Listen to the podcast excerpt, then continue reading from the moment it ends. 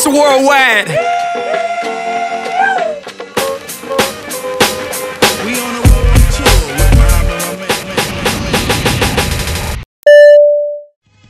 Welcome, everyone, to Global Brothers Podcast. We're excited to have today's guest on, uh, a brother that we've known for a while, very inspiring brother, both uh, to Heath and myself, and uh, one that we're glad to call a friend as well, Mr. Habila Malagui. He is a global citizen, an entrepreneur, an investment banker, and a wealth specialist. Just love being around that guy because I know, like, you know, something's going to rub off. So here we are. yeah, definitely. Thank you.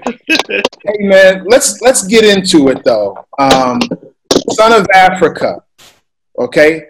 How does that define your journey? Like, t- tell us about you being an, a global ambassador, a son of Africa, um, the pride that you have uh, in some of the things that you do. You're a you're a door opener or a linchpin to a lot of people's wealth, a lot of people's um, vision and goals. So you're kind of a gateway. People can go through you and some of the things that you do.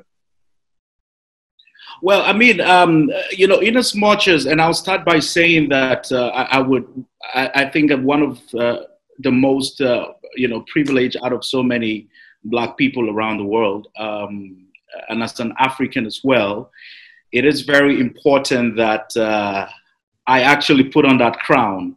Now, so many people don't really understand that we as Africans, as Black people, we're powerful. We are intelligent. We are smart.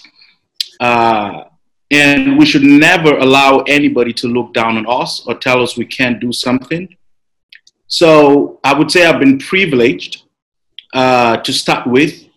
However, the fact that I come from Africa and also Nigeria as a country uh, in particular has actually given me that confidence that, see, I have to do way above the standards that the world has actually placed us. Now, today you would hear a lot of stories about, you know, being Nigerian or, or you're Nigerian or these or that. But you see, those things should never define who we are and who we should be. Uh, and I and I recall that so many times I've met so many people, and what I try to tell them is that look, I am better. I am black. I am Nigerian. You know, I, I, I, I, carry a, a, kingship in me. Um, and, and I think my passion right from time has always been to help people in, in every other way. You know, I have always had this dream that, and I, I, I remember I always tell myself if I had money, I would help almost everybody in the world. Like people shouldn't be hungry, you know, people shouldn't be stranded as a little boy, you know, I, I, used to think that way. And when I had the opportunity to uh, be an instrument to people's life, I didn't hesitate. All right. Now, I could have impacted people's life either through money, either through education, welfare, or sponsoring, or something, or even through making them uh, become global citizens. But see, in the end, what matters is that uh, I want my people to succeed I want my people to grow. I want my people to be seen as world leaders and changers. Uh, we should be, uh, uh, you know, the, the, the, the, what I call it the change that the world has always been talking about. And it starts with you and I. So everybody has a responsibility to, to, to, to be great. We all have a responsibility to change the world. It's a yeah. collective responsibility. You know, me, if I, if I will, man, I, I want to comment on what you just said, uh, especially at the beginning. Um, first and foremost, um, this has been a long overdue uh, interview. All right, we've been thinking about you for a long time.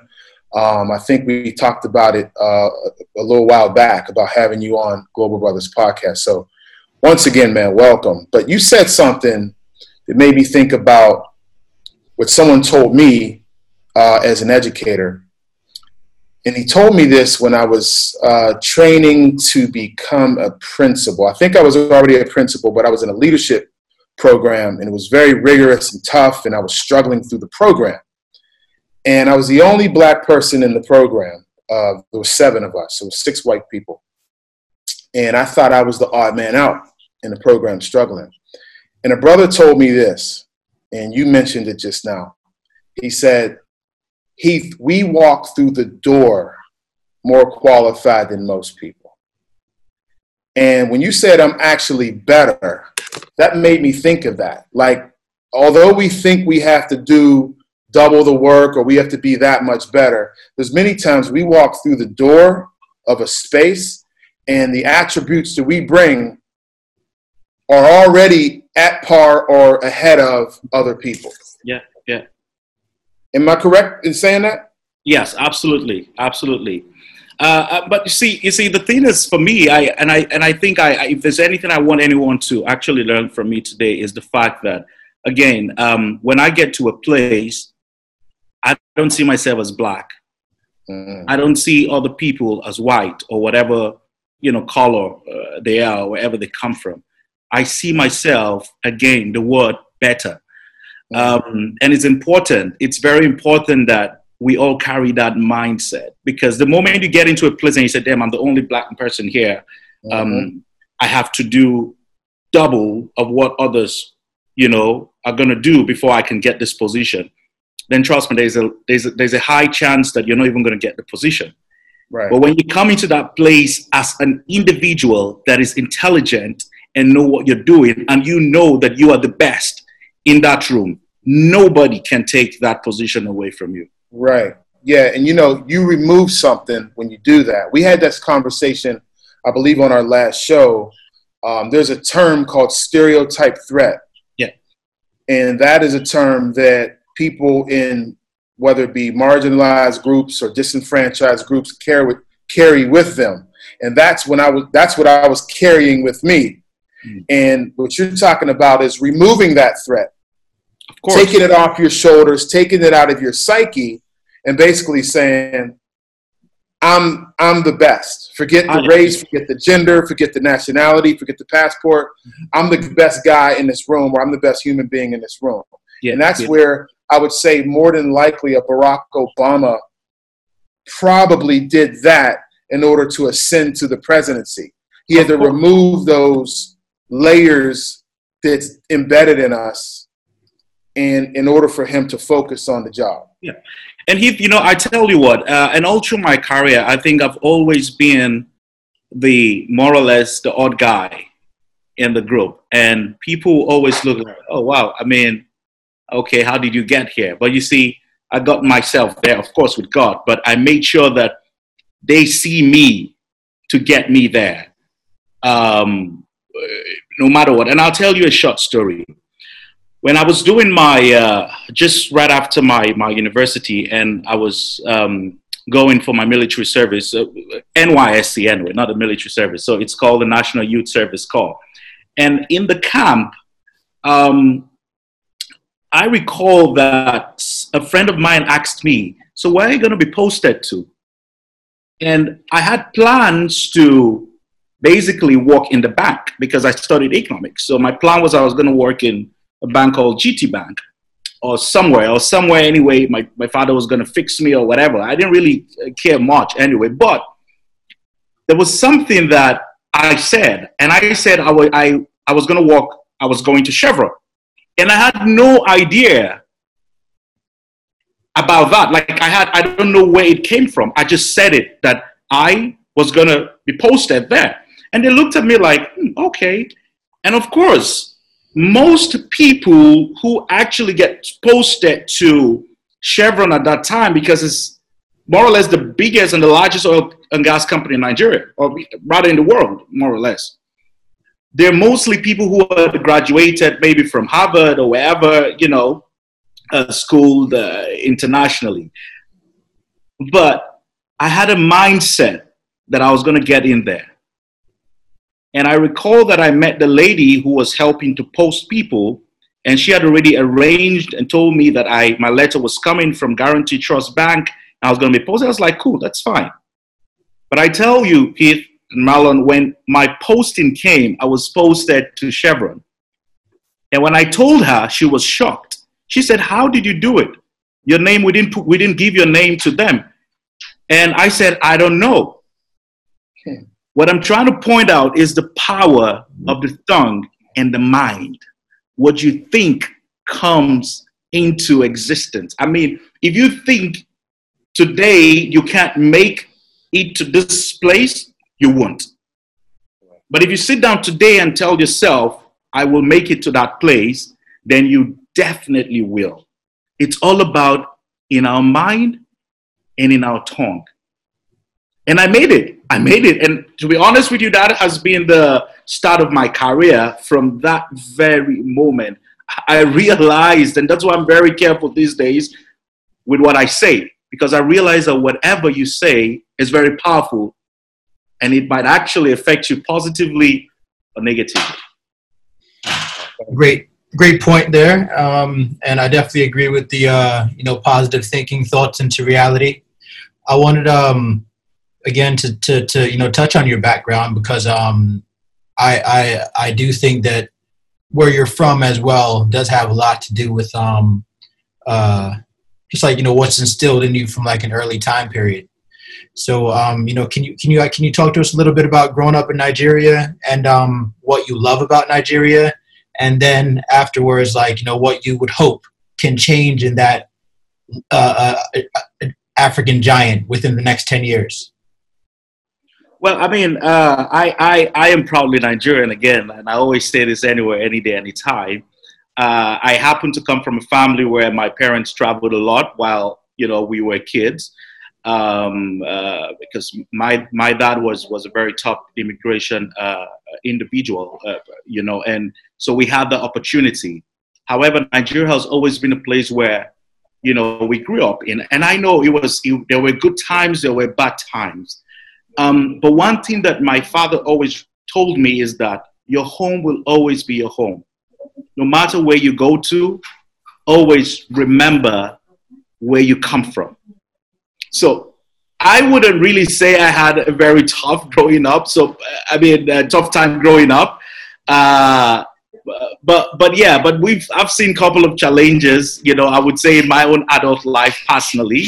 So I cannot really um, uh, talk about you know so, so bad times uh, growing up as a kid. But yes, we I had a fantastic time uh, growing up. Uh, that's just it in a nutshell. Um. Uh.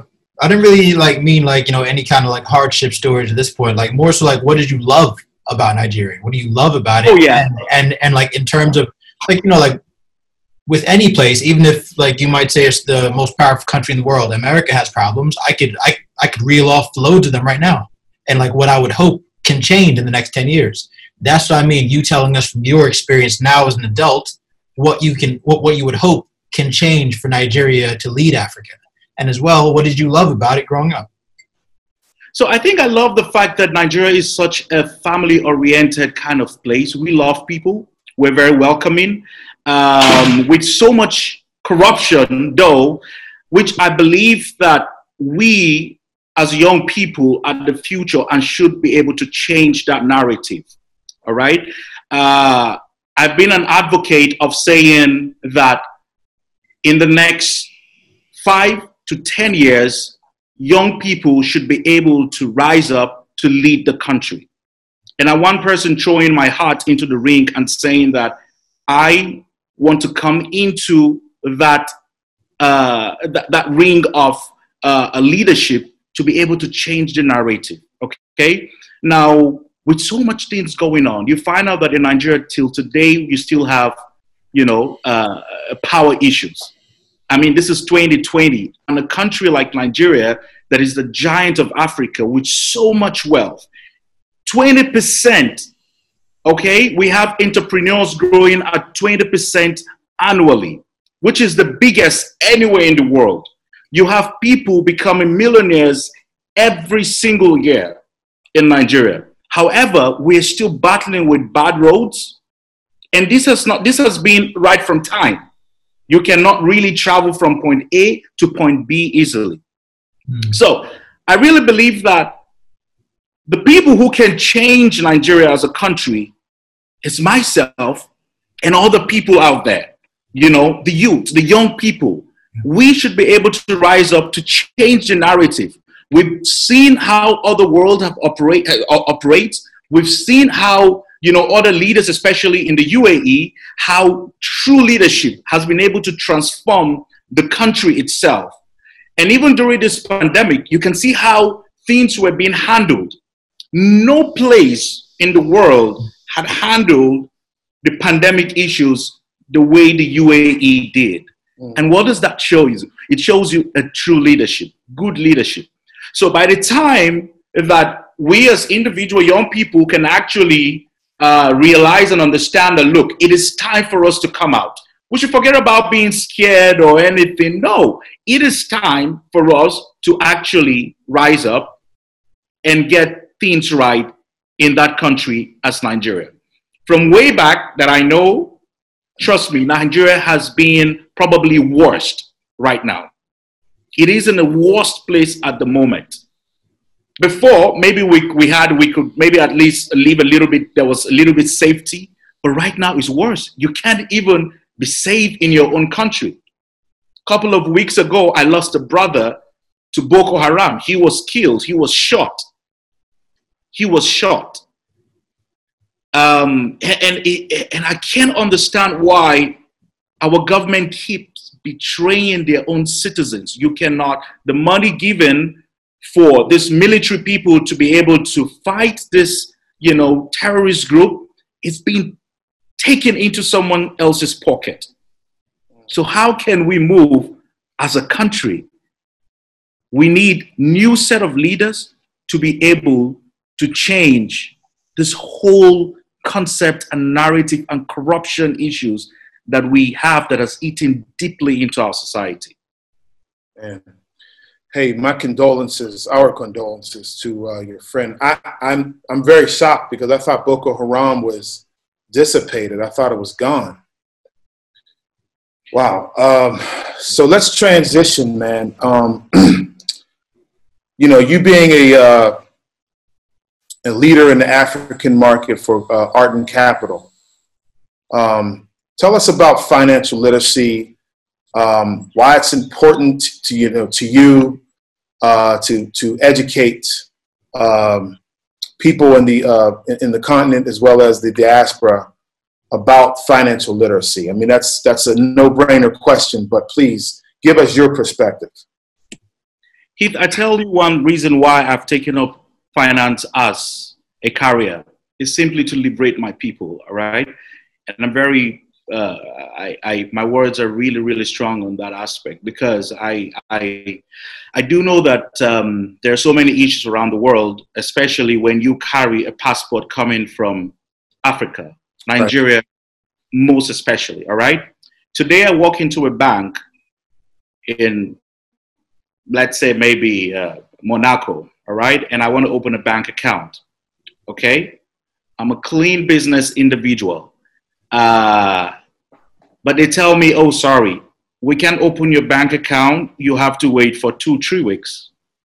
However, a guy from, again, you know, uh, not, nothing against anyone, but a guy, let's say from India or somewhere, walks into that same bank, all right, and probably has criminal records but he still gets the opportunity of having an account in 48 hours. So, what I have seen, I told myself, I said, no, I need to be able to be in the system to educate my people, to tell them how they can actually improve their finances. That's one. Help them provide funding for projects. Help my people in getting investors to be able to grow their business. Because we can only help ourselves. Nobody else can come to Africa and re- you really think that he wants to help you. No, no. People only come to take. Right. They do not come to give, they come to take. So, when you talk about finance, then our people have to be the same people that should help each other. So we need people like myself and other people to be able to, uh, you know, educate other people about saving plans, about insurance policies, about international investments, mm-hmm. about investor program, about investing their funds in the continent itself. And I'm happy that I've been opportune to at least broker a couple of you know deals here and there for investments to remain in Africa, which is the most important thing as far as I'm concerned. Uh, that that that we should all do for ourselves as Africans, and of course, we're talking about Black Lives Matters all around the world, and we're talking about in America that black businesses are not really being encouraged; they don't get loans, and and so on and so forth. But trust me, the black man needs to understand that they are the only ones who can help themselves at this time. And right. until we show the world that we can do it, the world would always think that we need them to get to where we're going to. Mm-hmm. And I watched this movie, I think is it The Banker or something, and you know, uh, if I if I recall the banker where he, you know, two black guys, I think they had to go open a bank in Texas, and just because the the people in the community found out that they were actually the bank was owned by black people, those funds they started withdrawing out their money. Right. But we need to support ourselves. We need to support black business. We need to support investment in Africa. We need to grow Africa as a continent. Hey, I want to stay there real quick uh, with Arton Capital. Okay, so your job um, is uh, VP of Africa. Tell us some of the success stories and uh, maybe one or two, or and then a barrier that you have in really getting the uh, people in the, the uh, continent aware of financial literacy and where they need to go? So, as Arton Capital, again, what we do is we specialize in citizenship by investment programs. Uh, so, uh, one of the success stories I would say is that when before I joined Arton Capital, we had no business in Africa. We were never Africa focused. And so when I went to join the company, I went what you call the African dream. Uh, and it was really funny because a lot of people always hear about the American dream, but not the African dream. Uh, so when I got in there, I said, we're going to change something. And in that way, we were able to get some very good investors from Africa to tell them that, look, if you are worried about your investment sticking in Africa, or you have mobility issues, this is how we can help. And we were able to present to them what you call the global citizenship uh, investment strategies, whereby you invest through the foreign direct investment FDIs in other regions, and you are able to acquire a passport to allow you travel freely across the world.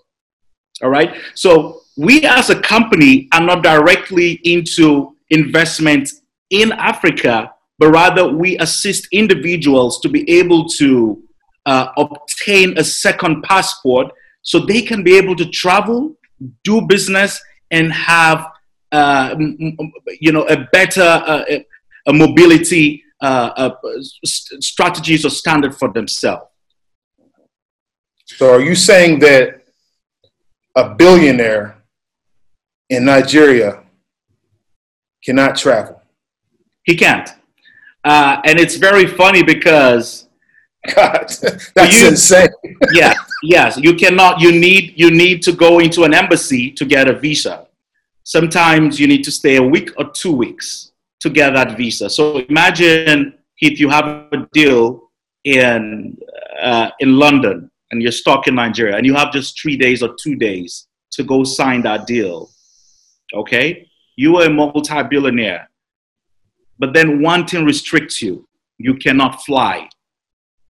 You have the jet waiting for you at the airport, but you don't have the passport to fly with.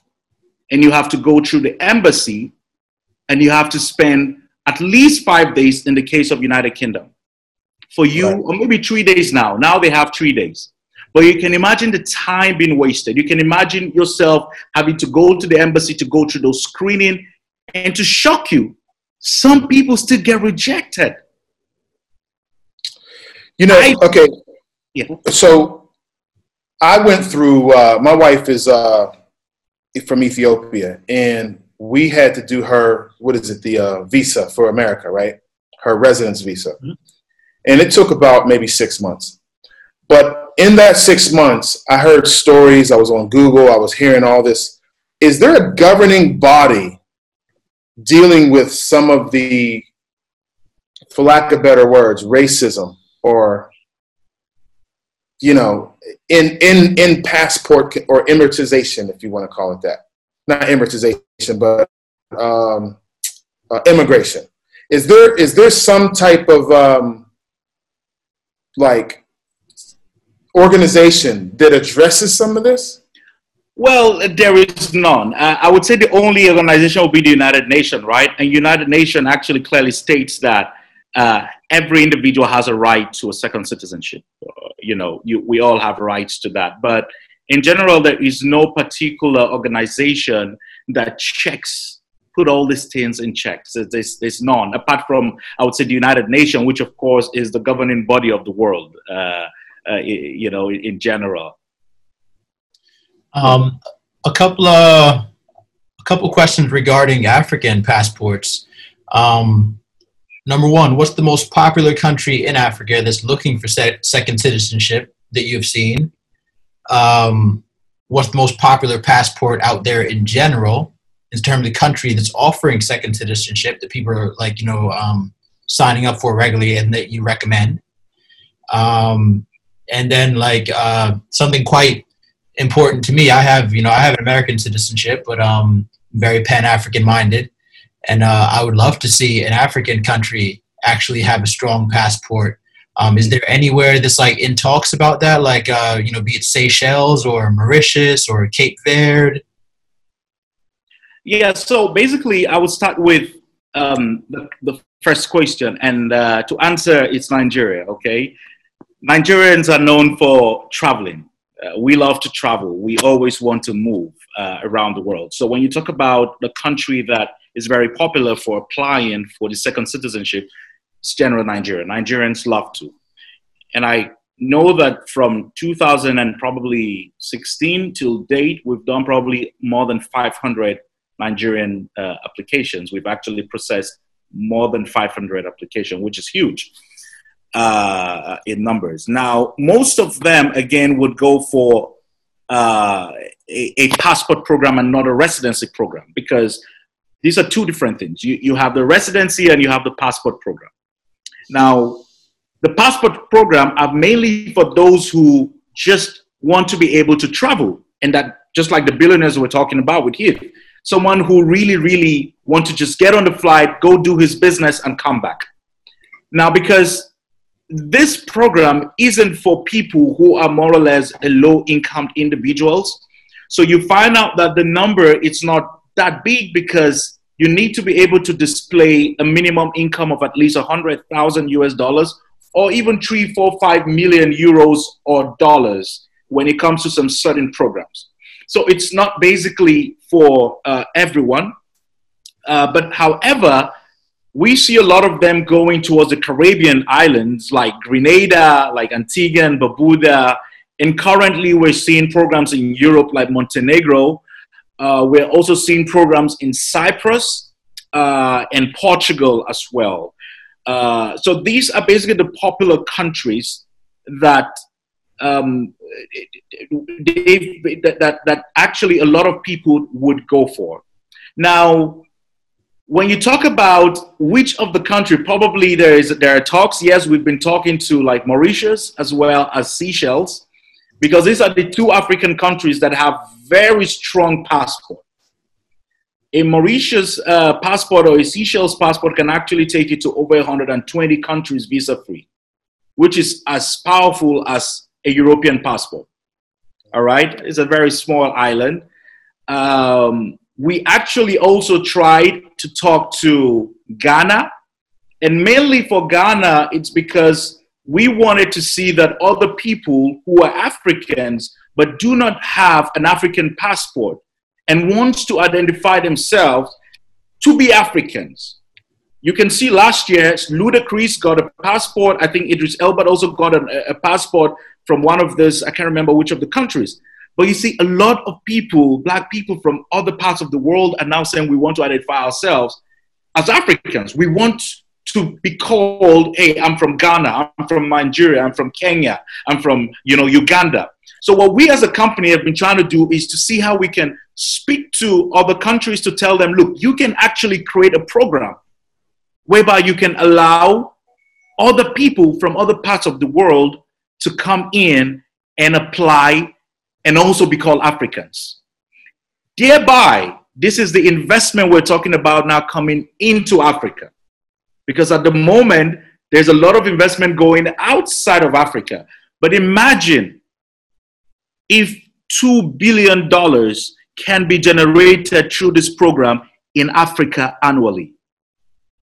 That's amazing. Yeah. It's a $20 billion industry. Industry, yeah.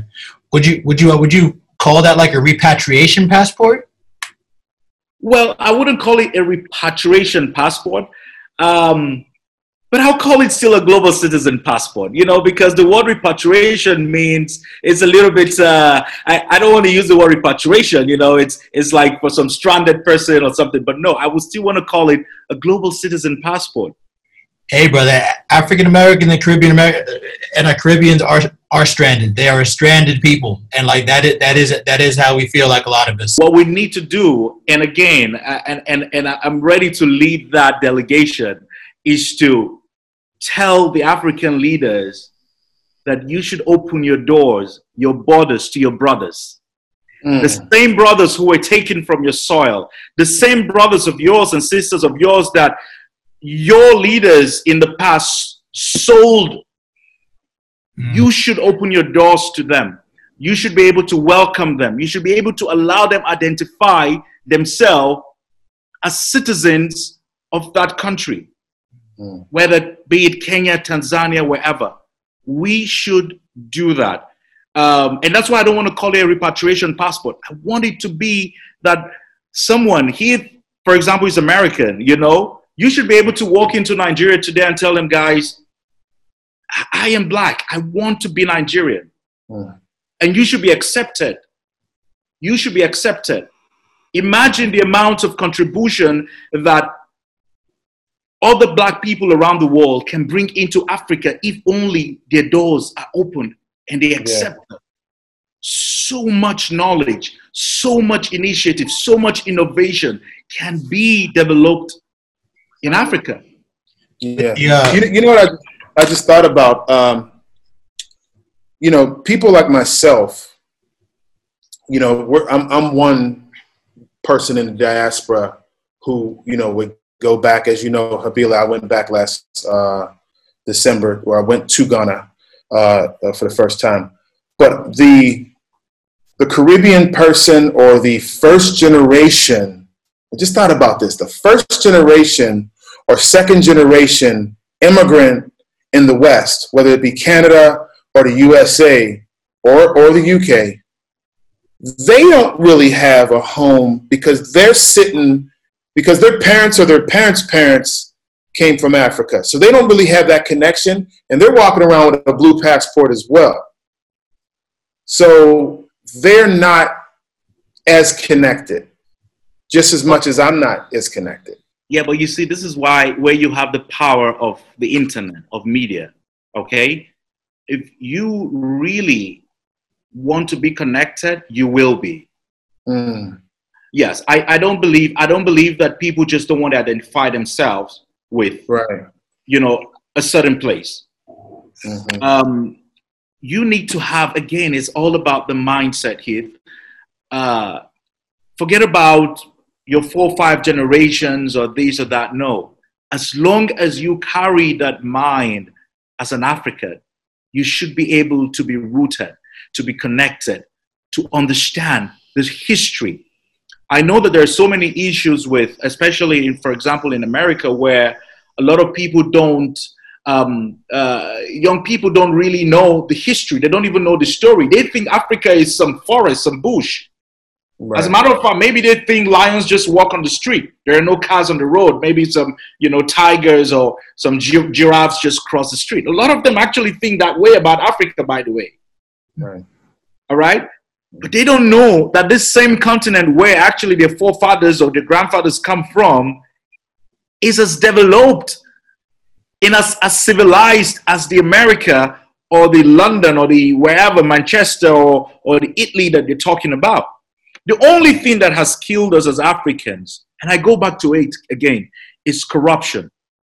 The fact that we are not our brother's keepers. And it is hard to say it, but it's the truth that yeah. we are not our brother's keepers. Why do you think an African will say, Oh, I'm from West Africa, or I'm from East Africa, Oh, I'm from North Africa. Have you ever heard a European tells you or tell you that he is from Southern Europe? Right. It's difficult, very rare. They say Europe is Europe. So Africa should be Africa.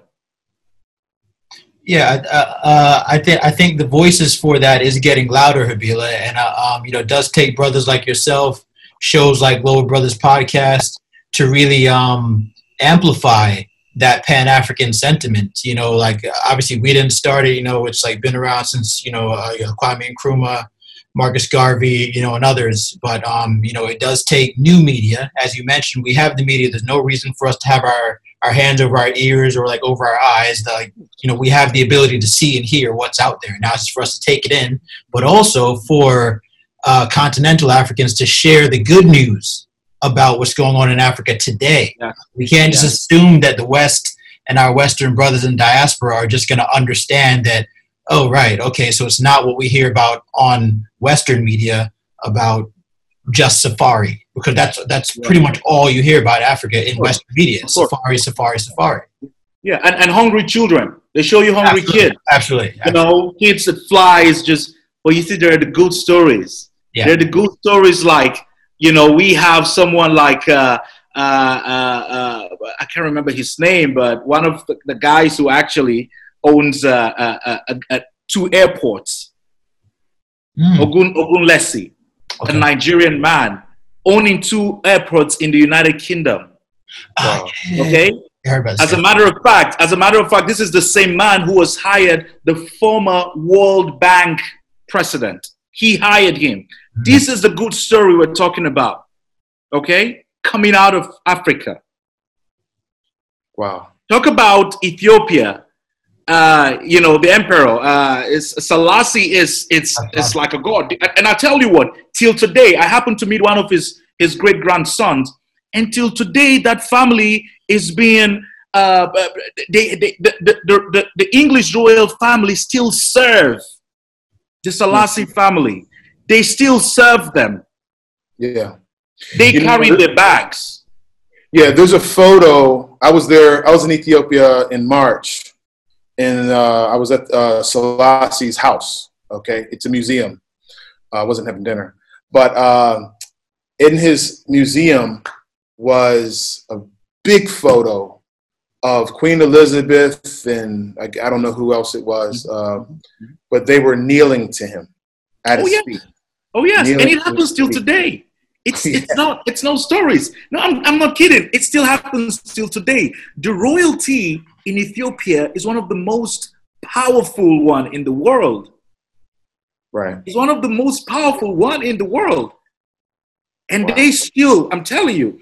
But you see what has happened, and this is why again we have to really, really, with you know a platform like yours, we need to really project the stories, the good stories, that Africa is great. It is rich. We can, we can, we can be the world power.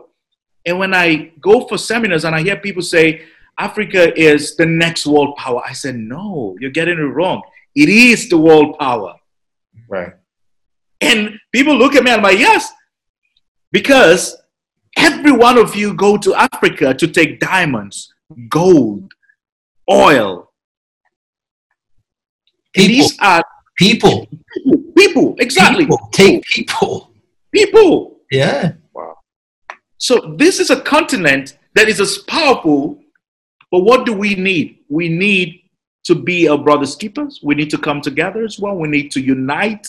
We need to forget about the barriers of you're from here, you're from there, mm-hmm. and we need to do the right thing. That is it we need to do we need to stop the mentality of fast money making just one thing that has killed us as africans I love fast segue. money making I love segues, Habila. Um, like right there, right there with that uh, concept of fast money making and like what's what's been holding us down as um, you know, be it like our leaders, um, uh, you know, that that that that are that are in these trusted positions.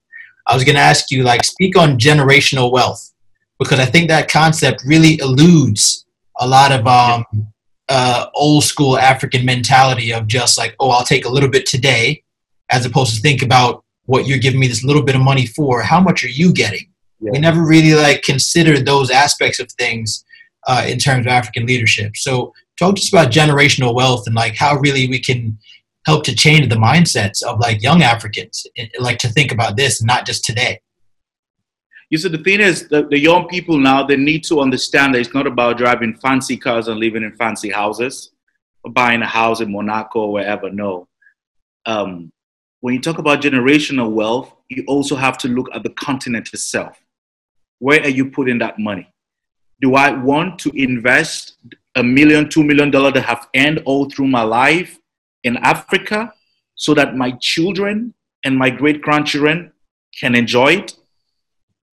What about building schools?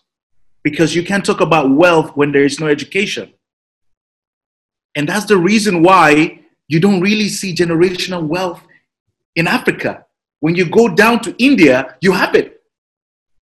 Indians that have migrated from India to even Africa in Kenya, you find out that he would tell you, Oh, I'm the fifth generation. This money was my great great great grandfather's wealth.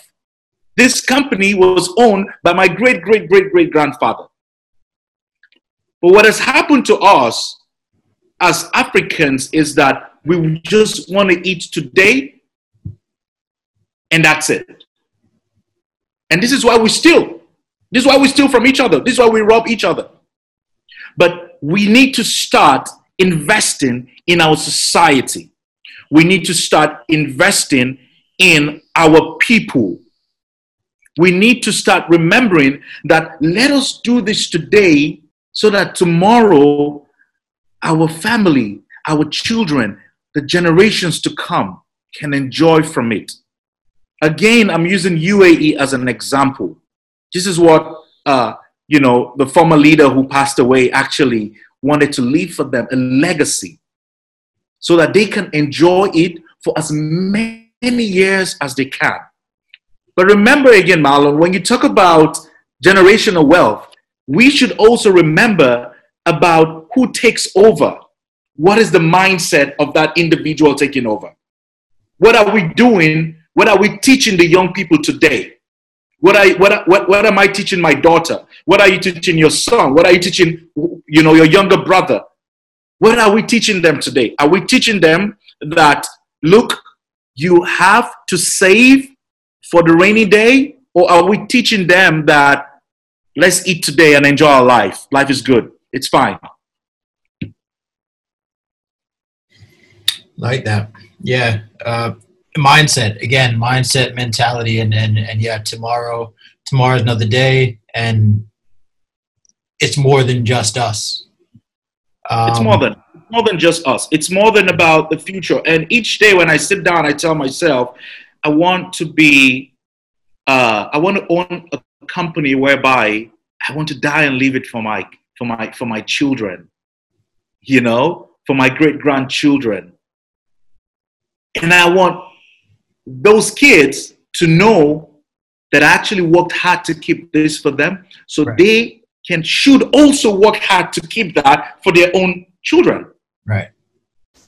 So, you know so, so, this is it the mindset, the mind. We have to teach, we have to teach, we have to teach. You know what I find as well, Habila? Um, in like a lot of these colonized, uh, you know, colonizer countries, be it the UK, France, etc., look how proud they are of their institutions. Yeah, people say this is good because it's French. This wine is good because it's French. They'll say this handbag is good because it's British. They'll say this car is good because it's it's Italian. As Africans, we need to start saying this is good because it's African.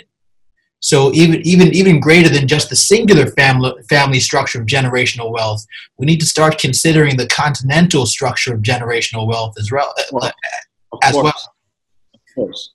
Of course. Tell me, have you ever heard of any automobile company coming out of Africa? You have Toyota in Asia, right? You have you you have uh, you have uh, uh, GMC in America. You have uh, a BMW in, in Mercedes Benz in Germany. There's assembly plants in Africa, and um, I think I think the closest one to something being manufactured in Africa is a company out of Ghana called Kantanka. No, no, but that's the problem. We don't want to have an assembly center. Right.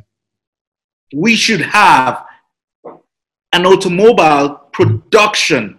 This uh, uh, uh, companies Mm-hmm. The way we have oil producing companies. But do you know what's funny about even the oil producing companies? We drill this crude, especially in Nigeria, by the way, okay? We drill it, we sell it, and then we buy petrol, we buy fuel and gas and kerosene back at a higher cost, by the way. But remember, you actually sold the main product so, what happened to you fixing your refinery? It doesn't take you more than, I'm telling you, it doesn't make, take you more than 10 million, 20 million dollar, okay, to build a standard refinery. I've been involved in financing a couple of refineries around the world, and I know how much it costs. I do know that Dangote is building, I think, about two billion. A refinery for what's about two billion, and that would be probably one of the biggest and the largest in the world. In the world, I heard how how yeah. how close is this to fruition? And and even beyond that, like, what's the uh, do you know any inside information on like the ambitions for it? Is it like to help all of Africa in terms of you know Ghana has oil, you know, like Angola, et cetera, et cetera? Yes, yes. This is basically his plan. His plan is that he wants to be the hub, okay?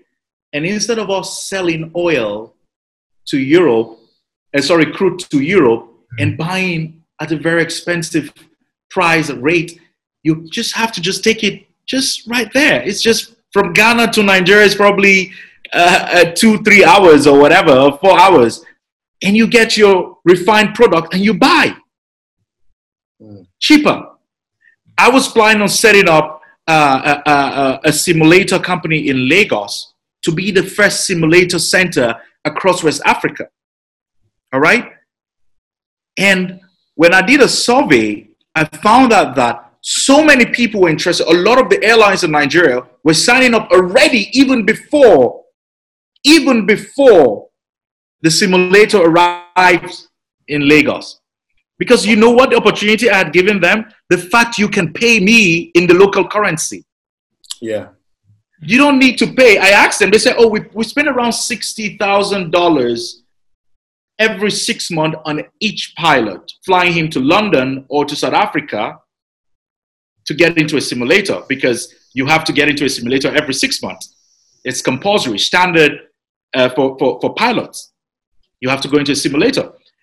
But I'm telling them, I'm ready to give you at $40,000 and I want you to pay me in Naira. That is what we're talking about opportunity provide the opportunities. That money is there. Why are we buying? Why why are we spending so much time and talking about how we can change the continent where the answers are right in our hands? Right there, yeah. Answers are right there.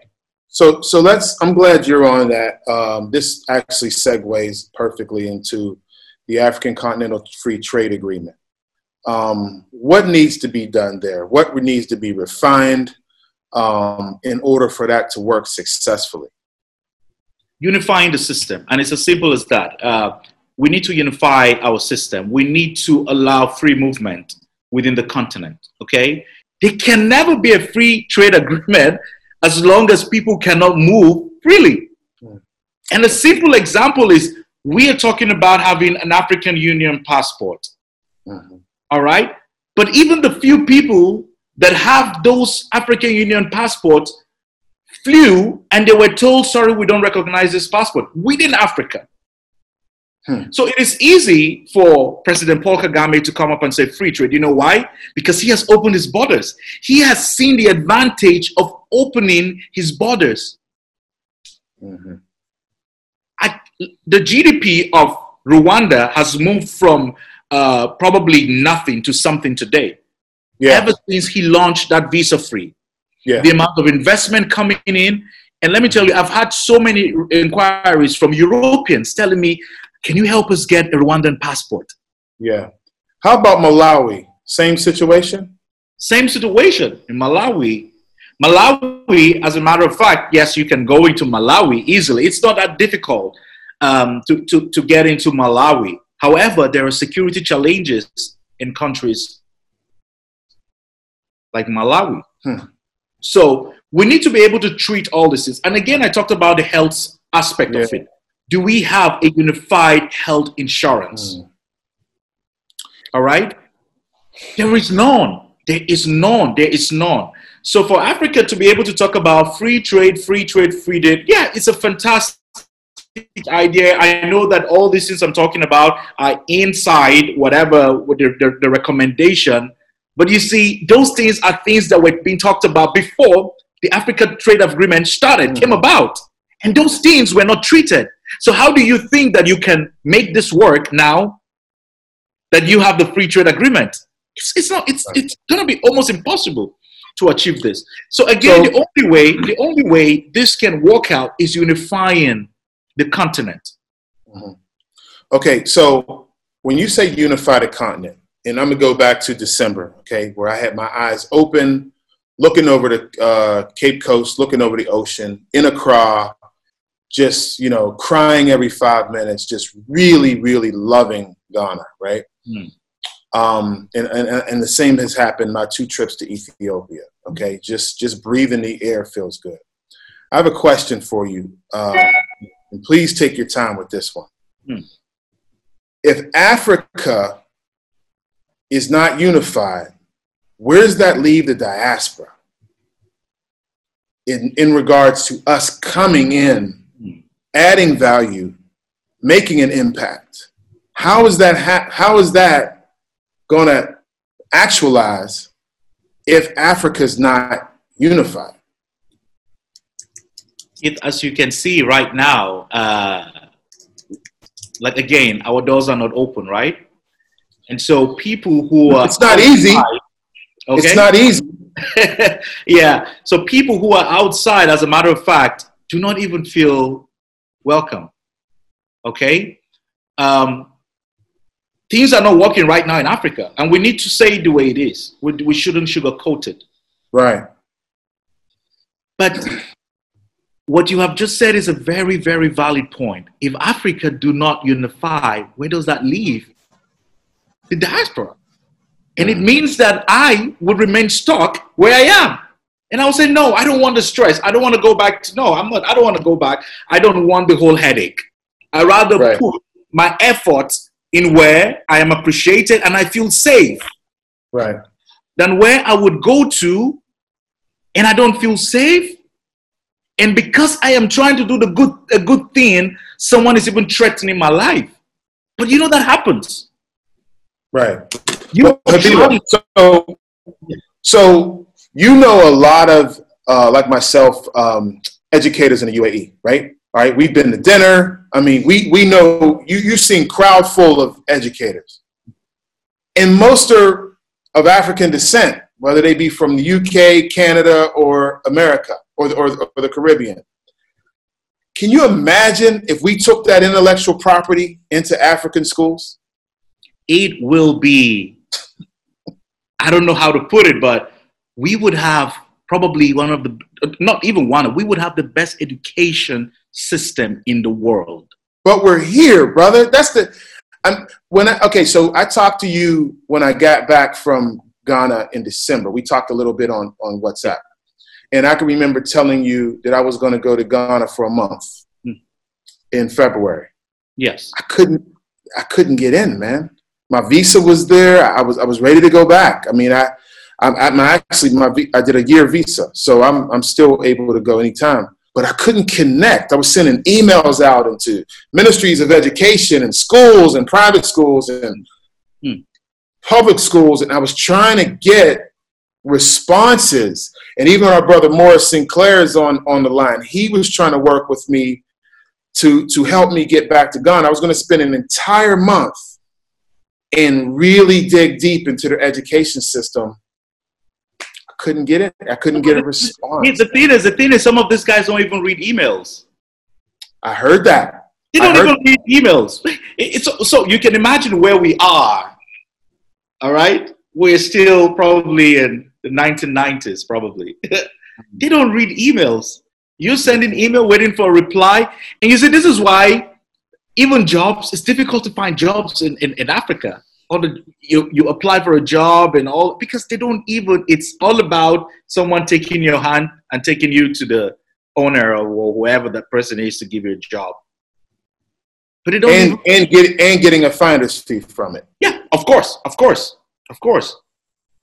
So you can see where we are as africa. But how can we change this?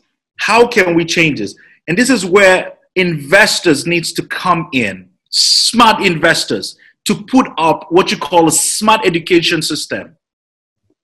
Get rid of the old school people. People who don't even have qualifications are teaching in schools in, in Africa. Okay? So, how do we expect the next generation to actually be strong enough to match the global trend? When in Africa, there are no simple computers for a child to educate or equip himself for the future. Yeah. Did you ask yourself, like, just imagine how we were able to pass through this pandemic period in Africa, okay? Mm-hmm. With, with, with, with, with work, work, from, work from home and school from home. In my head, I was thinking, how can Nigeria navigate online schooling? First right. of all, or, or social distancing. Yeah, I mean, exactly. Because first of all, internet is not as easy as it is. You can have, you can, it's not just, you can just have easy internet. So how? So these are the issues that Africa needs to fix. And these are basic things we need to provide to our people. Basic things. Invest in smart education. Be able to bring in people in the diaspora that can change this narrative. But the reason why they won't do this is because they fear you and I. Mm. They're not going to let me and you come in because we'll say, no, this is wrong. They want to steal, they want to spoil things. And this is us. Yeah. This is us. It reminds me, it reminds me of uh, the term saboteur in, in a, a, you know, a person who sabotages but but the saboteur likes confusion and chaos so they can continue stealing and they can continue being who they are. Yeah yeah right? Yep. so so um, they they want it to be the corruption is actually the system. I mm. learned that mm. um, and, and, of course this isn't to uh, belabor the point. We want to move on uh, from this but when i was in ethiopia uh, in march um, I met with a couple educators while I was there. I was there 15 days, so it was a little bit of time to meet with some people. And even those educators, we were going around to a few sites, and then we met. We went to the uh, ministry, and even they told me that well, you have to meet with this person in order to meet with this person, and then that person in order to meet with that person, and this person is going to ask you for money. I'm like, what? And yeah. that's the system. Like that's the structure it is. It is. Um, you, you, it's it's all about money. It's all about money, money, money. And you see, that's what we're told when when uh, when about generational wealth, right? We don't think about that. We think about what we want to get right now. I don't care. I don't care if what you are actually bringing to the table is something that will help everyone. No, they don't think about it that way. And this is why for you to get to that person, you have to go through this person, that person, that person, and probably everyone would ask you for something. As a um, wow, uh, I'm listening to all this, and um, uh, it does remind me a lot about uh, like the Pan African groups that I'm in that are supposed to be about lifting Africa. Now I know that yes, we have to be realistic, um, but to be honest, uh, I think that my background has has has helped me be and continue to be idealistic. I realize how many problems and issues that there can be, but like I'm so much like someone that just considers solutions and what can we do to make it right. So I just want to bring up this um you know this one example like before we move on to the next question of a friend of mine. Uh, she was in the entertainment business here in Dubai and doing you know quite well and successful in terms of book, you know, booking like American artists, international artists, and uh, you know doing quite well within that. She decided just like a internal thing, I need to be in Africa. So she looked around at what was needed and she said, okay, well, you know, roads are being fixed up in some places. She chose Ghana. And within that, she started doing an automotive business. She doesn't know anything about cars, zero. No one she knows in uh, cars at all, like etc. She decided to do batteries and tires, things that the cars need. So she started looking into international suppliers. Then she found out that in America, they were giving certain loans during the Obama era to actually do businesses within Africa for mm-hmm. African Americans. She took advantage of that loan scheme, which obviously is directed directly to Africa.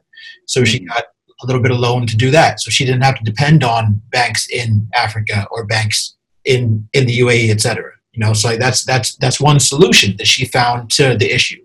Secondly, she started talking directly to the mechanics and also the local people. She found out local people didn't trust mechanics in the villages or even in Accra. And the reason what, what she kept on hearing is because uh, they would fix their car and then it would break down a few like weeks, even like a month later, etc. Turns out, talking to the mechanics on the other side, two sides to every story, right? The mechanics didn't have diagnostic equipment. So same thing like you mentioned, Nabila, with the um, uh, aviation simulators. Yeah, whereas you get better training, the mechanics didn't have diagnostic systems to actually test the cars before they put them out the door. So then she said, okay, let me get a diagnostic system in here. She got one in there. Now she's training mechanics on the diagnostic system, and then they're becoming her customers and buying batteries and brake pads and these kind of things. And people are starting to trust mechanics again. Mm. So this is just mm. one small example of diaspora coming to Africa exactly. Uh, looking at a business exactly. to do, partnering with the local community, not pretending they know more than everybody else, but par- finding out the problem, partnering with the local community, and then developing something around that. And no one from yeah. the government has stepped in and said, hey, no, no, you're making money, you can't do that. Yeah. So yeah. I want us to see that there's also a silver lining as well. Of course, of course. And, and, and I think I would encourage every you know entrepreneur that is uh, out outside of Africa to look at really you know, going back home uh, in, in, in investing in the people there. Uh, I'm really passionate about that, uh, about, about, you know, investing in, in, in, in African business, African owned business, putting in money in Africa. But again, you know, you can't reach out to everyone. And that is why we have friends who can always talk to, to assist in, you know, going back to, to, to develop a lot of businesses for other people. Because trust me, the ideas are there the ideas are there. We just need that opportunity. And the banks are not even helping matters in Africa. No. The, the, the, interest loan loan rate in, in Nigeria is around 23 or maybe 25%. Forget about banks. Forget about banks. okay? So so we need individual money, individuals investment into that, that, that continent and Heath and I, and Heath and I, you know, talk you know talk often as well about like education as a business. So like we can't just look yeah. at it from a from a humanitarian and charitable mindset of like, oh, kids need education. We have to look at it as a business and sustainable oh, business yeah. model oh, yeah. to go in as educators and business people and develop it with the community. Yeah, I think I, I think I had this chat with Heath sometime, and I told him I said I think Heath and Dion I think I, we had this chat one time if, if you recall, and and and what I said was I said you guys are just too smart and intelligent.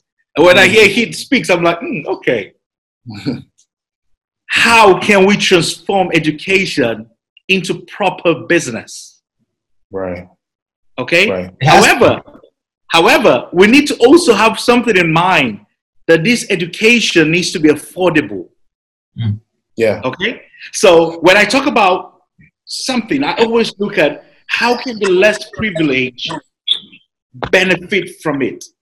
It is very important that even though, yes, we're going in as you know, business people trying to put the structure together and bring up the best schools you can think of to run it as a business. We also need to think about the people down there. How can they access education?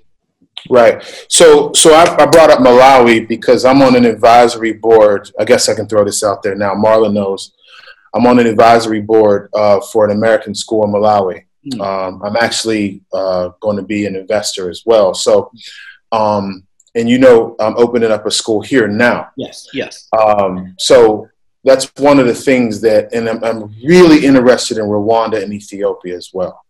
Okay. Yeah. Um, those are areas where, as you said, our, our, that that human capital that we possess, once we collaborate, mm. once we just literally put our heads together mm. physically, you know, just put them together, and uh, we can we can accomplish so much in the continent.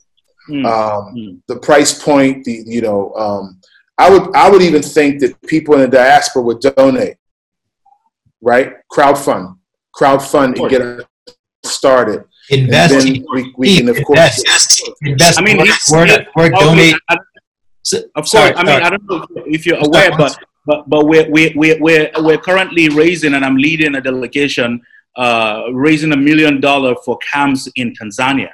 Okay. Um, uh, and there are refugee camps, two refugee camps in Tanzania. What we're trying to do, we want to build schools in there. We want to hmm. create sport facilities. Those people in the refugee camps are humans. Right. right. Okay.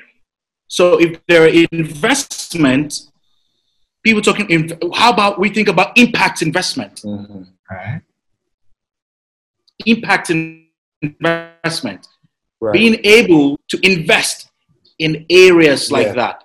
So, how can we bring in money, personal funds to Malawi to build schools in Malawi, to improve education in Malawi, so that even the common man can access? Yeah, and I think uh, the, the, UAE being such a great, uh, you know, having great leadership and, and so many um, different educational programming institutions or whatever. The thing that's lacked here, and I'm learning this as a founding principle now, is it's it's a haves and have-nots capitalistic thing here, right? So our price point is oh, yeah. positioned to get a certain um, socioeconomic level yeah, or group of, of people, of and then we're looking at schools that are 80, 90,000 dirhams per kid, and the kid is five years old.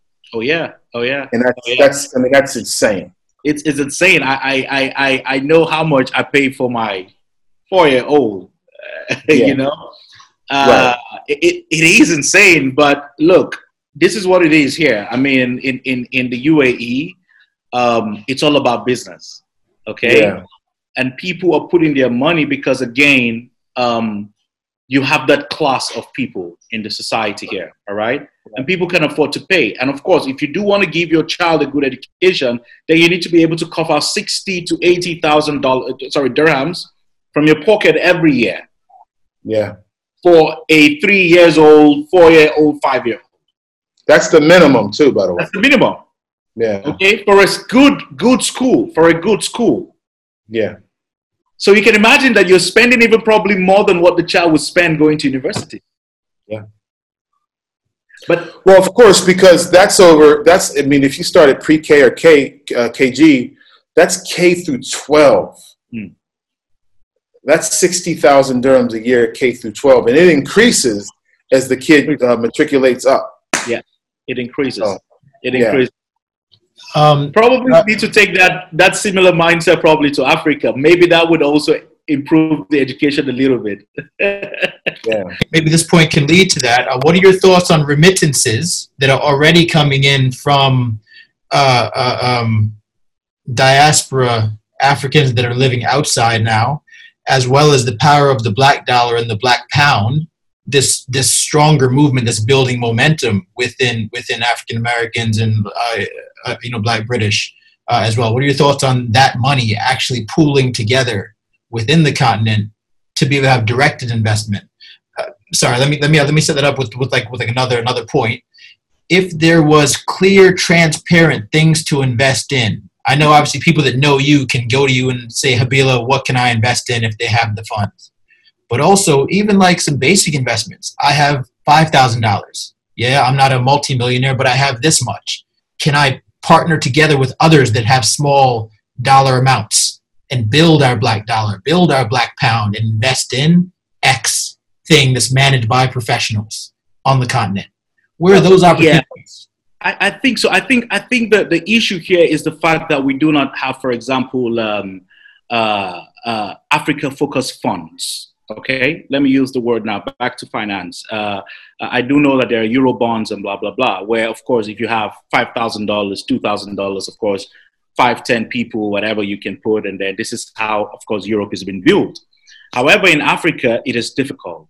Um, you then need to look for probably companies that are looking for they call it um, uh, is it seed capitals or seed investment something like that whereby you can come with whatever you have and invest in the company and get 1% or 2% hmm. okay? Now i know of a guy who wanted actually started not wanted to started a helicopter uber business in lagos. Wow. he looked at the issue of traffic and he said, if I can provide helicopter at a hundred dollar, you ride the helicopter from point A to point B, just hundred dollar. I should be able to solve a lot of issue when it comes to traffic for people and time management. So what he did was to reach out to so many people across the world, so many Nigerians, and you know, other African people from Kenya, from wherever, and told them, I have this investment here. I want to start a chopper business that is going to run just the way you have Uber for as low as $100. He didn't have a dime, by the way, when he started this idea. He didn't have no money.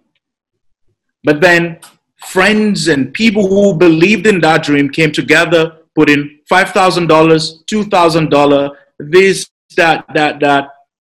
And today he's actually growing. How long did it take him to get started? I'll, I'll tell you why in a minute. Well, it, it took him a while, trust me, because he had to do a lot of feasibility studies to be able to even ascertain that this would work. Number one, he also look at the fact that we don't even have very good choppers, helicopters in Nigeria. Mm.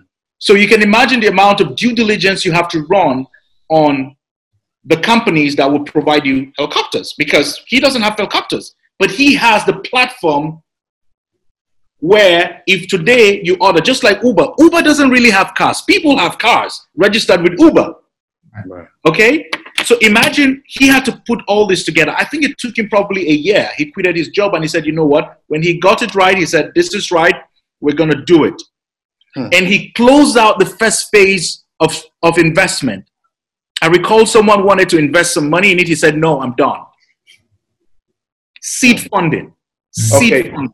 So, so have you, you, have you ever been to uh, Cape Coast? No. Okay. So from Accra, Ghana to Cape Coast, it's about I think two and a half hours. Two hours, yeah, yeah, I've heard yeah, of it. Two, two hours. Yeah, we were in a van, so two and a half hours if you stop. And it's a it's a grueling ride. You know, it, it's especially in a van. It's not it's not that comfortable. And I thought about a helicopter going from Accra, a tourism helicopter, yeah. going from Accra back and forth. Yeah.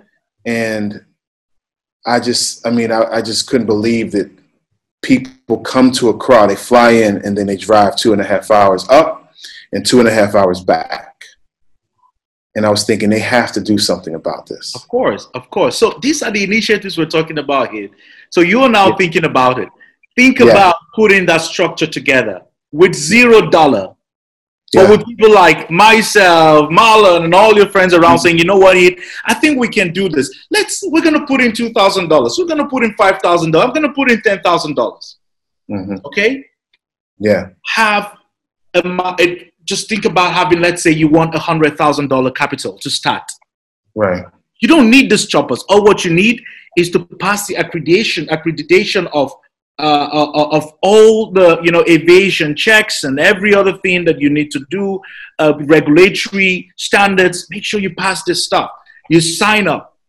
And I'm sure that there are so many other chopper companies in in in, in Accra, but they don't use it for you know for for for for what do you call it? Uh, taking people to Cape Coast and all that. Tour, tourism. tourism. Yeah. Tourism. So, so yeah. this, let me tell you. Um, Cape Coast can be Miami. Mm. Mm. Seriously. Like that stretch of, I don't know how long Hmm. kilometers, that stretch of ocean front is so beautiful. Uh, the difference between Cape Coast and Miami is the storms and the hurricanes and the natural disasters go the opposite direction. They don't hit Yeah. Mother Africa, as you know, as a Nigerian. They don't they don't come that Yeah. way. The Gulf Stream goes the other way, or the, the okay. Mhm. So I'm thinking that that whole strip, maybe Nigeria as well, I haven't seen the coast, Mm. is prime property. It is. It is. Uh, I I don't know if you've heard of the Eko Atlantic in, in Lagos. Eko Atlantic, it's gonna be pro- when it's when it's done, probably one of the best places and the most expensive, okay, in the world. Uh, I do know that there are apartments that are going for maybe five million dollar to rent annually. Who's the investors? Where are they Uh, from? so many people, so so many people here and there. Uh, uh, uh, uh, Here and there. yeah, but of course, uh, Eko Atlantic would be, and I do hope that they can actually complete that project. But I see that project being one of the prime locations in the world. You go to. Lagos again, there's what you call the Banana Island, right? Trust me, there are houses there. You think you're just in Palm Beach, Miami, with the kind of Wow. houses there, and probably maybe even more expensive. Right. Right. So we can actually develop those regions.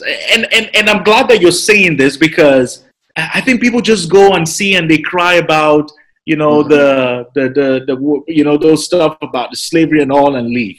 Right. But we, Right. you know, again, in as much as we want history to remain, we want development. We don't want to keep crying about, oh, they took us 2,000 years ago, they put chains in our hands.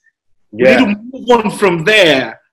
We need to move on from there and think about, you know what? This is where they picked us. No, we want them to come back and see that we're living even better than they are living.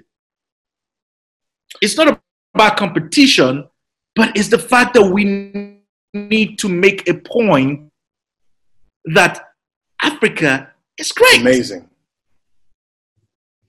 It's amazing, and you know it's funny because I, I, you know, Morris, Morris knows this. I was on a business trip, man. I was there to to to to to really feel Africa, but I was looking at, like you said, impact Of investment. course. So my whole lens was what is needed, what's needed, and we'll fill that need. And and you know when when Ghana was talking about the return, year of return, Yeah. um, I said one thing to them. I said, "How are you monetizing your year of return?" Because there are people with millions of dollars. Name them: Steve Harvey, Jay Z, Usher Raymond, uh, uh, P Diddy. These are black people, Africans, who you should be able to tell them, you know what? Why don't you come set up your Ciroc factory in Ghana? Mhm. We have all the beautiful flavors you can make your Ciroc with. We can give you a tax uh, reduction. We can give you this. We can give you that. Find a way to monetize your ideas. Mhm. If you're doing a year of return, how are you monetizing it? Do you know that they made? I can't remember the money they made last year alone. I've got, I've got it. maybe I've got it here. I've got it here. I've got it here. So, uh, so Heath, do you remember? Do you remember dur- during our twelve inspirational uh, entrepreneur women, uh, Julia Amphora? She said that she wishes the year of return was longer so that they could have implement implemented more investment um, tactics within that. And she's looking for like you know beyond the return to be like even better within that. Um, so I just wanted to address the uh, the numbers that came out of that. I just pulled that up while we were talking. Um, it says Ghana Tourism Authority estimates that each person, each person who came for the year of return spent about two thousand three hundred ninety-one dollars if that was spread across hmm. equitably. The ministry spent little more than one million dollars promoting the year of return, and in Yes. total, in total, the tourism made 3.3 billion dollars in 2019 from the Only from tourism. So think about Only that from return. Just tourism, Yeah. not investment, just Just tourism. So imagine, imagine if they had taken because I know Steve Harvey was there.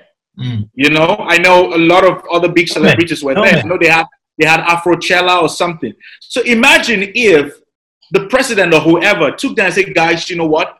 I have this city I want to build.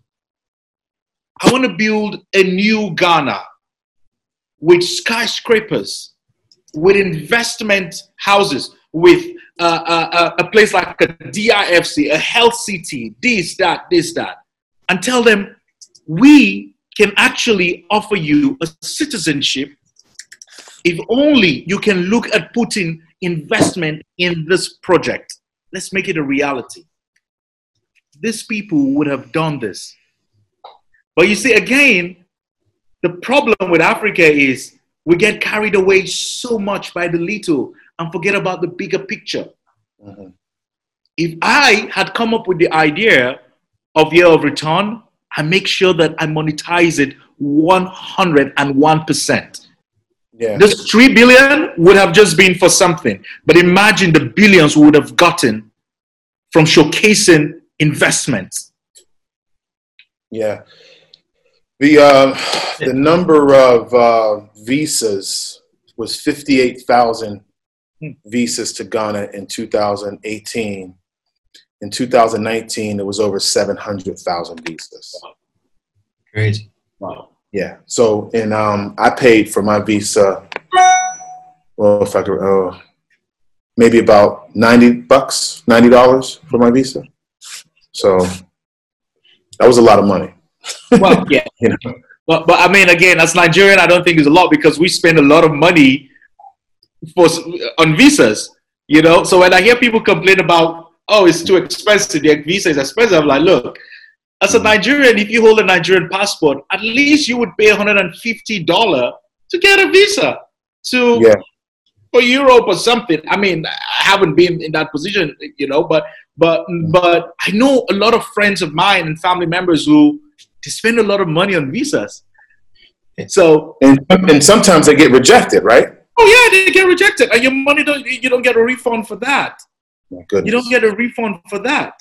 Hey guys, um, a quick one. So in in uh, in Abu Dhabi right now, I don't know if you guys watch MMA, but in Abu Dhabi right now, the um the UFC uh, is having this thing called Fight Island. Okay, Fight Island. They've partnered with Abu Dhabi. Like they've been coming to Abu Dhabi for like the past four or five years.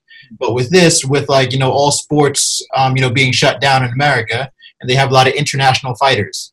They've spent hundreds of millions on Fight Island, which is really Yas Island. They didn't create a new island. It's really Yas Island, but they put all, all these facilities in place to have their pay per view money still coming in. Abu Dhabi said this is a good idea, even though they have no fans. No one can go to watch it. We can't go watch it, even though it's Abu Dhabi. Yes, there's no fans. Abu Dhabi has done this just because it's good for tourism. Yeah. So you see, Yeah. visibility is their main thing. People that are sharp, and like you said earlier, Habila, the leadership is sharp. So they understand what this means for the for for Abu Dhabi as a destination. No one's going to come, but just showing that on screens all over the world because they know that uh, UFC has a huge reach.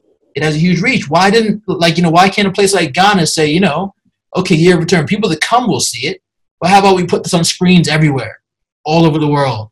Let's showcase Exactly. uh, Afrochella and Afro Nation on TV and film this live, etc., etc. Tourism needs to be shown in Africa. We need to tell our own stories, show our stories. Yeah, I was I was surprised to to to hear or get to know how many people didn't know about the year of return. Um, I don't know if the marketing wasn't on point, but um, year of return was more more of word of mouth after a while. Yeah. There wasn't there wasn't much uh, out there early, and I used to tell Marlon that soon as Donald Trump won in 2016, that's when Ghana you should have started their year of return campaign, sort of like Expo 2020. They should have just start hitting. Soon as he won, they should have started saying, "Let's go, come back, visit." Yeah. Yeah, yeah. I, th- I think that what that should have happened, but again, you know, um, uh, I think again, it still goes back to you know who we are as Africans. We we really really take things for granted, and uh, uh, we we just feel you know what, let's try it and see. And well, it's okay if, if it's taking getting the traction, fine. We're okay with what we made. Um, but but this can be better. This can be better, and I just hope that uh, other countries in Africa would follow what Ghana did and make it even much more better. Uh, I, I, am very sure that Rwanda would also follow suit very soon. Uh, yeah, I know there. I know. I know he's one guy who loves to be ahead, and he is ahead. If you go to Rwanda today in Kigali, Kigali is like mini Dubai. Or Singapore. Kigali is like Dubai. Yeah. It's like mini Singapore. Yeah. You walk on the street without no fear at 2, 3 a.m. Nobody's going to talk to you. Nobody's going to harass you. You feel 100% safe. The roads are perfect. There are street lights everywhere. So this is what we're talking about. Good leadership. Absolutely, absolutely. I, I, I absolutely love what what uh, what Rwanda is doing, and uh, hopefully something big will come out of that. You know, in terms of in terms of the tourism scene. We have some questions uh, just in the chat here. People pe- people have had like a lot to say back and forth, which we're so happy for. Thank you, everybody. Uh, our good sister Trey Lu has a um, comment about Nigeria. She says, since the pandemic, people that want okay. to travel to Nigeria, are they having to be quarantined upon arrival? Do they get tests in the airport, okay. for example? Like, you know, how's that working with tourism going into Nigeria for business or even for leisure? So first of all, Nigeria is not even open for anything, for business or for tourism at the moment. Uh, they're still locked However, I think they've implemented that compulsory 14 days. Uh, uh, that when you come in, it's either you take a test and then, um, which of course at the moment that is not even in place. So it means that you have to actually isolate for 14 days when you come into Nigeria. But you can't even come at the moment because yes, it's uh, uh, what do you call it? Uh, there's, no, there's no, there's, there are no flights in and out of Nigeria at the moment. Right, and I wanted to mention uh, as well, and further to that, um, Abu Dhabi, uh, uh, uh, well, UAE actually is one of the rare few places in the world that are completely open right now in terms of tourism, and the measures they've put in place, uh, you know, for the group, anyone else that has like a tourism question, the, the, uh, the measures they've put in place is pretty much that you get a test in the airport. If you're fine from there, then you can come in. If there's any kind of issue, then there's the 14 days that you have to stay and obviously forfeit the money that you've spent. If you don't have time, whatever, then that's then that, that's pretty much your problem because you didn't have the test before. Mm-hmm. But if you're fine, then you can pretty much have tourism just like how it was before, and all the measures are already in place here, as we see in the shopping malls, desert safaris, etc. But most other countries are not like that. Um, we, and, and sorry, just just to answer again, uh, I mean, again, you need to know that at the moment, US is on the so many blacklist for traveling. Uh, and according to the passport index, the visa free for US has dropped from 170 to about 110. So the American passport is now 25th. Uh, wow. Global ranking. Uh, wow. And this is simple. You see, the world is changing, guys. And right now, it's how you handle situations in your country. This is how you'll be respected. Things are changing. It's no longer about how much money you've got in the country. It's about how you've been able to handle pandemics, situations, crisis, war. But we have another question in the group here. Um, with U.S. currency being affected uh, during this time, what do you think about gold, uh, Habila? And if someone has already invested in gold, what should they what should they do with it at this point? Gold will always be gold. Uh, gold would it's it's one it's one commodity that would always be strong. Uh, and so I don't see you should have no fear if your funds are actually invested in gold at the moment. Um, and actually, I think it's a good time. The US dollar, yeah, is falling, but it's still strong. Um, and I tell you a simple example. At the moment in Nigeria, there's what there's a scarcity of dollar in Nigeria. You won't believe that dollar moved from 360 to 460. Okay, for a naira, from 360 to 460. And people In fact, you can't even get it at the 460. Okay? You need to pay at least 470 or maybe even 480. So, yes, we're saying the US currency is weak and all that at the moment. But again, even the dollar you, you're investing with, uh, sorry, the gold, it's you, you are actually using dollar. It's basically the rate actually is in dollar and not in euros. Mm. And I think this is the problem we're having in the world. And a lot of people believe that the pandemic is all about a trade war and all that because uh, China, the, the yen is actually gaining value at the moment because China is the only place now really doing business and booming with business. They're producing face masks, they're producing sanitizers, they're producing everything. They don't care about oil and gas. What they right. care about is industrialization, manufacturing. Mm-hmm. Yeah, so you're good with gold. Someone wanted to mention about the uh, cars uh, vehicle production on the continent conversation we were having earlier. And I, actually, two different people. One mentioned the Kantanka in Ghana, and the other says there's one in Nigeria called the Innoson. Yes, Innoson. Yes, yes, yes. Of course. Now, now my my my whole my whole um, point on that is the fact that how do we go global from local, right. all right? And this is why I asked apart from you being very knowledgeable in Africa, I'm sure so many other Africans don't even know about Innoson. I was about to say that as you well. How, how, how, many other countries is the Kantanka being sold in besides Ghana, yeah. even within the continent, and also the Innoson?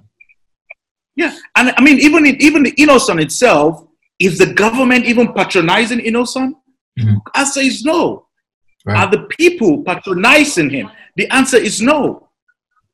Mm-hmm. So this is a man who wants to, of course, you know, uh, uh, have his own uh, Nigerian-made cars or Ghana-made cars or whatever, but still yet people are not in any way wanting to even support that business. They don't even believe in the product.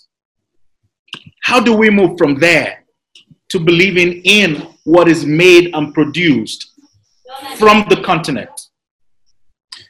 So, somebody somebody was saying that um, uh, Jewish people had a secret conversation, and he said like an older Jewish guy told him this. He, excuse me, Asian guy told him this, like you know, be it Japanese, Chinese, etc. He said that like they had a secret conversation, saying that we decided we're going to buy from ourselves. We're not going to buy your stuff, and everyone here knows it. He said when Africans and diaspora have that conversation, that's when we're going to start to develop really.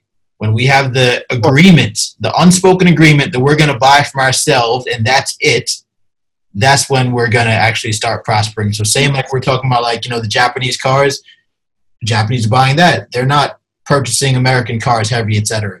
So, no. that's what needs to happen, like, you know, with all this wealth um, generation needs to stay in the continent by supporting each other's economies course, of course. But I see, I see that this generation, our generation, is changing it.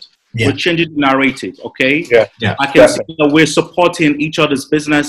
Uh, uh, uh, I mean, at the moment, I, I, I, I, I, I mean, I, I rather, I rather go on. Uh, you know, my, my, my, my brother team has an app called Ojamia, and yeah. and, and and you know, I rather go there and go online and order what I want to order supporting black business, supporting African business. Okay, this is how we need to do. And until you're right, until we start doing that, then we're just we're just talking. We're just yeah. talking until I can get up in the morning and go to the bank, cash out money to go buy a car made by Innoson and not a BMW or a Lexus or whatever. Then how can he actually improve? How can he how how how how how how, how, can he go global? Right. We have to do it. We have a population. Probably Africa has probably one of the largest population uh, apart from Asia. We have the population. In Nigeria alone, we're about 200 million people. Okay? We're about 200 million That's, people. Is that in, now, is that in country or total diaspora as well? No, only only only in the country. So that Only means that, so that means you have three three hundred million worldwide. yeah, probably. Yeah, probably. But we're three hundred million people in Nigeria.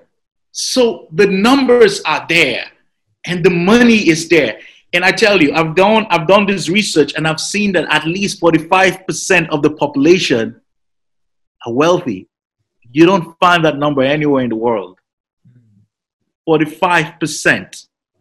But still yet the gap between the poor and the rich. It's it's huge. It's huge. It's huge. Yeah. Hey, um, uh, spring, springing from that, we have another question in the group about um, how is it, and this is and, and, and like this is this is obvious to you, of course, but like it blows some people's minds, especially in America. How is it that in Africa there's not good health coverage, but there are so many great doctors from African countries in the U.S.?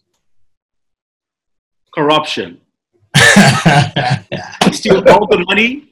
They don't build good hospitals. What do you expect? I rather go to America or to London. I don't want to kill somebody. I don't want to be. I don't want to be held for killing an individual just because I didn't have the equipment. You understand my point? Right. Just because I didn't have a, a, a, a, a an oxygen in the hospital, it goes as bad as that right. just because I didn't have a monitor uh, uh, or maybe a, a CT scan or an ultrasound. So, corruption, they have ripped up the countries, they have taken all the money, and of course, the people who are, uh, are professionals rather go out to work in an environment where the equipment are there for them to save lives. Every doctor wants to save life. Every nurse wants to give the best she can as a caregiver to her patients. But if those facilities are not there in the country, then they leave. So it's, it, so it's not rocket science. Corruption is the answer to this question. Let's take Cuba for example. Okay, so Cuba, um, you know, Cuba has embargoes and like for decades and decades situation they've been in. But they have some of the best doctors in the world, and they get paid very little to be doctors, but they stay in Cuba. And whenever anyone in the world needs Cuban doctors, they travel in a squad to go to that country and help out that country as Cuban doctors. Like that's like that's their dipl- diplomatic mission, is what Castro called Yeah. it. They do medical diplomacy. But, but I think I think for the case of Cuba is, is, is really different because uh, uh, uh, I think uh, Fidel Castro tried as much as he can to keep his people, and uh, uh, he when you talk about plastic surgery and the rest of them, Cubans are basically one of the best in the world you have. Uh, so keeping the people in the country in as much as they earn this little, but they're happy and maybe the facility is there. I, I don't know much about the health system there, but probably the facilities, the health system there is much more better, maybe. Mhm. And so, why would they have to leave? Why would they have to leave? People don't really want much in life. What people want is the basic, the Yeah. basic things. When you provide the basic things to an individual, they're happy. Provide light, provide water, provide good health uh, care system. This is what people want: infrastructures. Definitely agree. Um, this is a good one from a good friend of mine, and uh, she rarely comes on comes on the show. Uh, my friend Melanie, how you doing? She's in the UK, and uh, she said that she um she's definitely interested in education in uh, Tanzania or Rwanda, and we were talking about that earlier uh, as well. And I think I'll, I'll just I'll just share what we already said, uh, Melanie, that that you know it's good to operate from a business standpoint when you think about education and as well as healthcare. You know, we have to operate from a business standpoint of coming in wanting to do business within education uh, and and healthcare and manufacturing. You know, it's not about charity or just you know. Uh, uh, you know, having a big heart. You know, as as Habila was saying, impact investing, and I think that's getting more and more popular. Um, you know, even Habila, I met I met with you a little bit before the pandemic, and uh, we were talking about even like big guys doing impact investing and wanting their name known for they've given a big money to an impact. Uh, you speak on that. Yeah, so so basically, uh, again, you know, like I said, we are basically even, of course, leading a delegation of um, uh, a campaign where we want to raise a million dollar again to put in education in Tanzania. um, uh, we've actually realized that Tanzania has one of the poorest educational system in the world. Okay, it is that bad, and um, the truth is, they don't even want to agree to the fact that they, uh, you know, are undereducated. So what we're trying to do is to speak to people across the world, across Africa, uh, to see how they can invest in this educational system in Tanzania. But you see, surprisingly, that even the people of Tanzania are not ready to contribute to this cause. Hmm. And I recall telling someone that, how do you expect me bringing half a million dollar from Nigeria to your country and you cannot even give $50,000 to impact a system that should change for your people? So these are some of the things that I sit down and I wonder what is actually going on in Tanzania. And you can see that clearly, even the president is saying to the world that as far as it's concerned, there is no COVID. Everybody go and live your life. Mm-hmm. So, with what we have done, and as people in our own capacity, is to try as much as we can to raise this money to improve on this education. And I think we need people like, you know, Melanie, like Heath, to to to to to come into that system and help change uh, what is happening in in Tanzania. We need to build more schools, and when we build more schools, who do we need? We need professionals like yourselves. Yeah, yeah, definitely. Um, my my eyes, my heart is all on Africa. To be honest with you, my mind, it's all on Africa, and um, I, I, like I said, I mentioned before Malawi. I'm going to take a trip as soon as the country opens up. As soon as I get some time, it's probably going to be December. Yeah, and, and, and let me know about Malawi. I, I think it's one place we can really because I feel it's a forgotten place. Yeah. Uh, and uh, and you know, as a forum, uh, Global Citizen Forum, we would be really excited to see how we can we can really uh, work uh, on that. Uh, we are at the moment for the first time um, we've appointed an ambassador coming from Africa yesterday.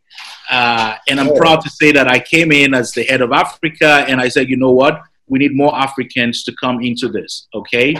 Uh, you know, we, we cannot keep seeing Africa as a place, as a dumping ground, okay? Right. We should stop seeing that. It's no longer a dumping ground. And I kept saying, what happens to Africans even going to Europe to touch people's life. To you know, there, there, there's, there's the poverty in Europe. It's, it's, it's something else. It's crazy.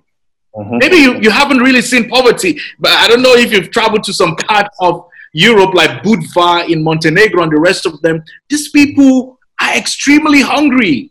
Yes, squalor. I mean, as a matter of fact, you can tell by the UAE that the, yeah. the people who come here to work. So, so you can imagine that these are the problems going on in there, but they do not show it because the moment they show that, the moment you show anything like that, you become weak. Yeah. As a continent. And this is what Africa has failed to do. We have failed to project the good stories, rather, we're projecting the bad stories. And our leaders are happy to project the bad stories because they get grants from international communities to put in their pockets. Okay, that's so, that's the saboteur. That's yes. the saboteur right there. No, exactly. So so so the more you and I and every other person here can keep talking about the good story, can keep saying that look, we are not hungry people. We just need the basic things and we need our leaders to do it for us. Yeah. That's all we need. That's all we need. Wow, thank you so much, Abila. It's been it's been it's been uh very varied uh, conversation um, and, and, and powerful on every level. Uh, Heath and I knew it was going to be this coming in. We knew like to be ready with, with, with, with our ears open and our pads ready to take notes. Um, I hope everyone else enjoyed it as well.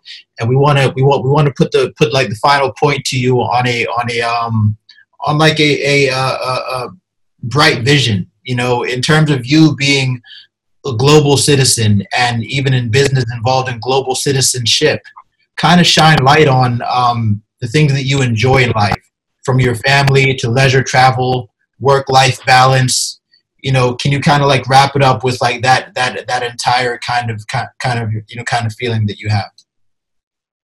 And, bef- and before you do, before you do, let me tell you, your IG is very expiring, brother. Thank you so much. well, I I I, I think uh, I think traveling probably is one of it. I think, and again, it comes with my job. So I, I really I really enjoy it, and I try to create time to to enjoy life when I do because um, most times when I'm back in Dubai, to be honest, I just want to rest.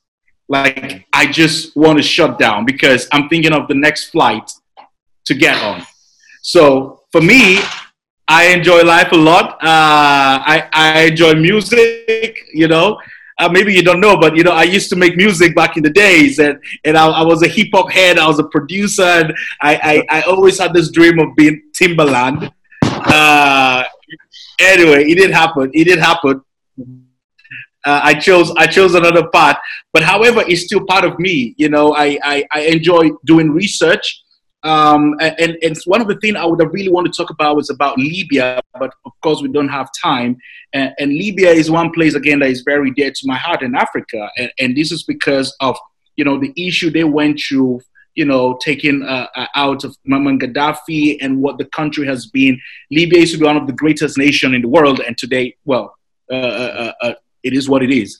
Um, but yeah, I, I really do enjoy spending time with family, with you know, uh, um, uh, with, with, do music and you know, uh, doing. Um, I, I, don't do much of sports, but music, yes, music is something I, I really love to. you you, you, are, I, I, I, I, I drinks. I enjoy having drinks. and cigars. You enjoy cigars. Yes, yes, yes, yes. I'm not sure if you've met me in my man cave, but I know I see Williams is is aligned. We've we've met a couple of times in my man cave. I call it. Uh, and probably, probably I would invite you and you and Marlon one of these days to, Please to do. come by.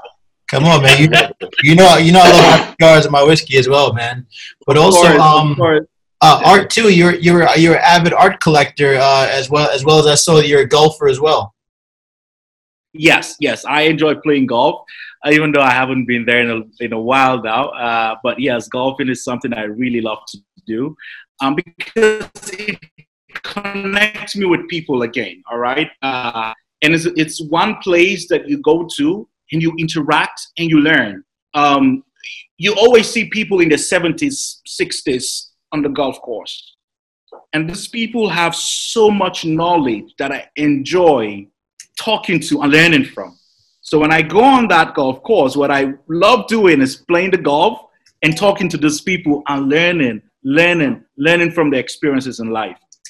Business failures, business success. And these are the things because I've been through all this, you know, stages in life. And uh, I believe one of the most important thing you can do for yourself is learn from your mistakes, from your failures, and you know, uh, n- never stay down when you fall. Never stay down when you fall. For sure. This is going to be a very good listen, um, and I believe this is going to mature because much of the things that uh, we talked about with uh, Habila are just global things that we've been trying to, you know, they're just messages and, and game, for lack of better words, that everybody's going to need to hear. So I know I'll be watching this and listening to it more than once. Let's not forget that tonight we talked about what how we can impact each other and what we call the impact investment for Definitely. our continent. It doesn't matter if you're American or if you're from the UK, from the Caribbean, as long as you're a black person, then you should look at Africa as a place where you should put all that you have in. And God's willing, someday I'm going to be president of the of Nigeria, and of course, I will I will see how we can how, how we can we can we can make things better for everyone. And and yes, this is one thing that I will do to open my borders to every black individual to call home and feel safe. Can you please plug yourself, uh, Habila? Let us know where we can find you on IG and your website for Arton Capital, and just like give us a final plug about yourself. So basically, you can find me, my name, the way it is, Habila Malgui. I'm very, very short and simple. Uh, on Instagram, uh, our website is www.artoncapital.com or www.globalcitizenforum.org. Uh, these are the two websites you can you can go online. You can you can Google us. You can check out what we do. Uh, and of course, uh, we're always happy to receive you know, uh, inquiries. And of course, if you have ideas you like to share through the Global Citizen Forum, I'm here to, to, to, to, to assist as much as I can. Great. Amazing. Thank you so much. Thank you all for being with us today. Appreciate this so much. And as we always say at this time, live global and prosper. Peace. Thank Peace you so everybody. much. Thank you for having me. Check us out on YouTube, Global Brothers Podcast, and please subscribe and share and you know continue to support you know good yeah. content. Everybody. Mr. Worldwide.